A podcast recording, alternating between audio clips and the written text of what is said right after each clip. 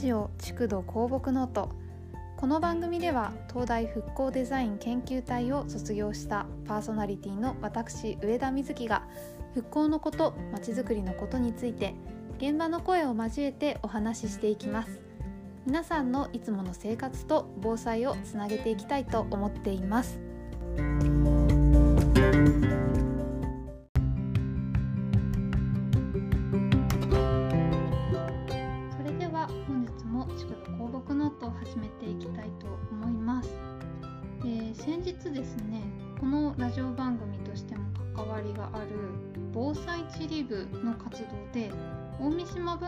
生徒の皆さんがこう大三島の地域について調査した内容を聞かせていただいたんですがその中で自主防災会が平成30年7月豪雨以降それを契機に作られたというお話を聞きました。自主防災会自主防災組織というふうにも呼ばれますけれどもこれ皆さんご存知でしょうか？皆さんの地域ではすでに結成しているよっていう方も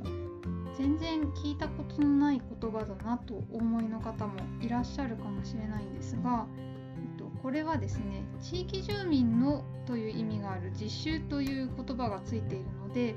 地域の中で自発的に作られた組織なんですよね。自主防災会自主防災組織いずれも同じ意味なんですけれども、うん、例えばその津波被害が予想されるようなところだと、まあ、最近だと東日本大震災を契機にして結成されたところが多いと聞きますし愛媛県内でもそういう意味だとその頃の結成期だっていうことは多そうかなと思います。あとはその後に発生した熊本地震などを見てさらに増えたとか先ほどの大三島のお話のように平成30年7月豪雨を経緯に作られたとかいろいろなきっかけがあるわけですね。巨大災害から住民の命と生活を守るということで自分たちの命は自分たちでも守るという自主防災っていう考え方ですね。あるいはあとはコミュニティに根ざして地域の住民のコミュニティに根ざして取り組んでいこうっていうその地区としての防災というのが両方重視されて作られるよう地域で自分たちで防災をやってねというとちょっと難しそうだなと思う方もいらっしゃるかもしれないんですがこれは大規模で広範囲な災害に備えるためのものなんですね。南海トラフだったり首都直下地震だったり被害が大きくて被災範囲もすごく非常に広いような災害が起こった時に外の人がすぐに救援に入ってこれるとは限らないので最悪の事態を考えてまずは自ら地域の中で孤立してしまったとしても動けるようにするというのが目的の一つになります。なのであくまでも地域が自主的に作るものという位置づけで市町村と協力して災害の応急対策を行うということになっています。で、えっと、自主防災会と自主防災組織は基本的に同じものを指していて自主防というふうにいずれも略して呼ばれていることが多いように思います。えっと、これは、まあ、地域の人が自発的に防災活動を行う組織ということなので、えっとまあ、自主的に結成する自覚だったり連帯感を作るために作るっていうような組織です。で、えっと、災害の防災の意味では被害を起こらないようにすることだったり軽くするようにすることその備えとしての活動もしますし災害が起こってしまった時に簡単な救援活動をするというようなところもあります。災害が起こった後の救援というと難しそうですけれどもこういわゆる初期消火だったり簡単な救護救助だったりそういったことをやっていくっていうことですねであくまでも自主的に結成する組織なので自主防がやる仕事の内容というのは結構地域によって違っているそうなんですね。以前お聞きしたお話だとこう地震災害の防災のために最初作ろうって言ってみんなで作った組織で豪雨災害の時の練習はあんまりしていなくて、まあ、そのため平成30年7月豪雨ではあんまり活動はしなかったよとかそういう例もあるみたいですね。それとは別にこう地域の自治会として役職のついている方例えば自治会長さんだったり副会長さんだったりこう会計の方だったりそういった方が災害がいざ起こったっていう時に一生懸命働かれたりとかあとは婦人会の皆様がこう炊き出しに奔走されたとかそういうお話もあったりします。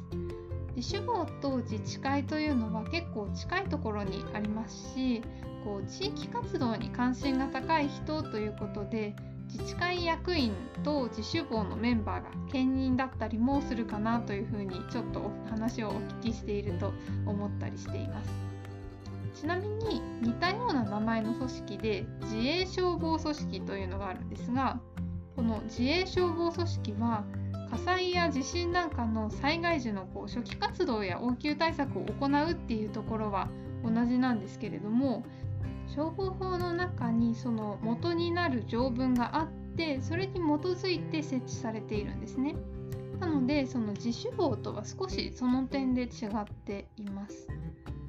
でこの自主法というのは、まあ、聞いたことある方ない方いらっしゃるぐらいの知名度かなと思うんですが意外と結成率というのは高くてですね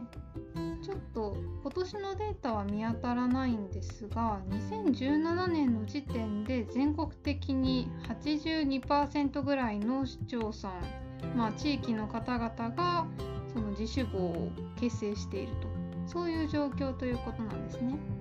本日の冒頭でですね大三島高校の皆さんからお話を聞いた時に平成30年7月豪雨が経緯になって大三島では自主房ができているというふうにお話聞いたというふうに申し上げたんですけれどもまあそれまでにもいろいろな災害があってそれをきっかけに自主房を作ろうというふうに考えてきたこう地域の皆さんがいらっしゃるということなんですね。まあ、どんな流れで自主房ができてきたかということなんですけれども、えっとですね、まずこう一番最初にこう法律としては災害対策基本法というのが昭和36年にできているんですね。これは伊勢湾台風という大きな台風があって被害を受けたので作った法律なんですけれどもでこの中にこの防災基本計画というのがあって自主防災組織という言葉が初めて使われています昭和36年のことですねでただこの時はまだその被災した人たちを救護するための効率化のために自主防災組織を作りますっていう位置づけだったんですね。ただその後にこうだんだんいろいろな災害が起こってえーと、まず昭和40年代の後半に大都市震災対策推進要項というのができます。でこの中で自主防災組織の手引き手引き書ができます。でさらにどんどん時代を追っていきますと,、えーと、昭和50年代に東海地震、まあ、いわゆる南海トラフみたいなものですよねがあるんじゃないかというその説自体が発表になりました。であと昭和53年だったり57年だったりに宮城の沖地震宮城県沖地震と長崎の水害みたいな大きな災害が起こっています。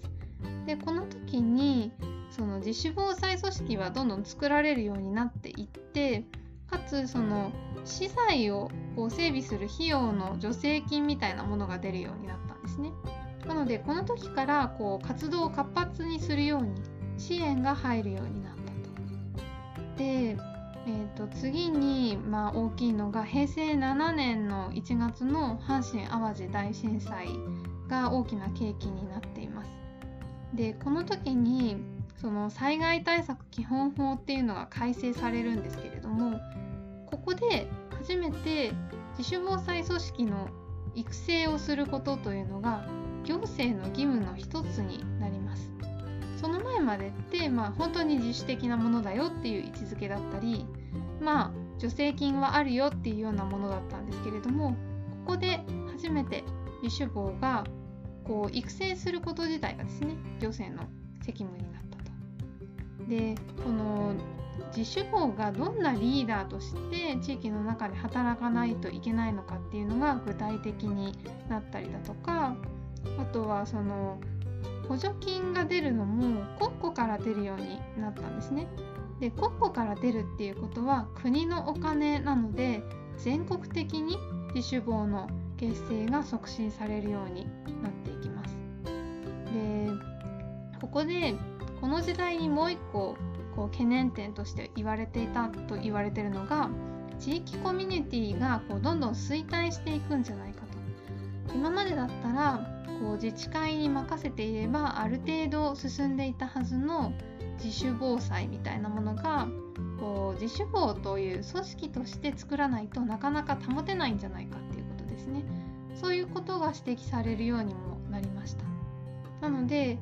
この平成7年頃からですねその行政の義務として責務として作られる組織かつこれがないと困ってしまう組織っていう風に変わってきたんですね。でその後にやっぱり大きいのは東日本大震災ですねもちろんその間にもいろんな災害が起こっているんですけれども自主防の在り方に影響を与えたという意味では東日本大震災はやはりすごく大きなものなんですね。で、えっと、これが平成23年なんですがその後、えっと大体1年ちょっと後なんですが平成25年の12月に、えっと、消防団を中核として地域防災力の充実強化に関する法律っていうのができています。なんかえーと、消防団と充実強化法というそうなんですがでこの中でこういろいろな主体人々がいるような地域の中でそれぞれが参画して地域防災力を上げていきましょうということでその地区に住んでいる人たちがこう自ら提案できる地域の防災計画制度というのが作られました。これまではその、まあ、自主防災組織作りましたみんな作ってください、まあ、支援のお金も出してあげますっていうところまでで止まっていたんですが具体的に地域の側から提案できる計画っていうのが作れるようになったんですね。こういった流れでいろいろな災害が契機になって自主防の在り方も変わってきています。ぜひ皆さんも自分の地域の自主防のことを調べてみていただけたら幸いです。本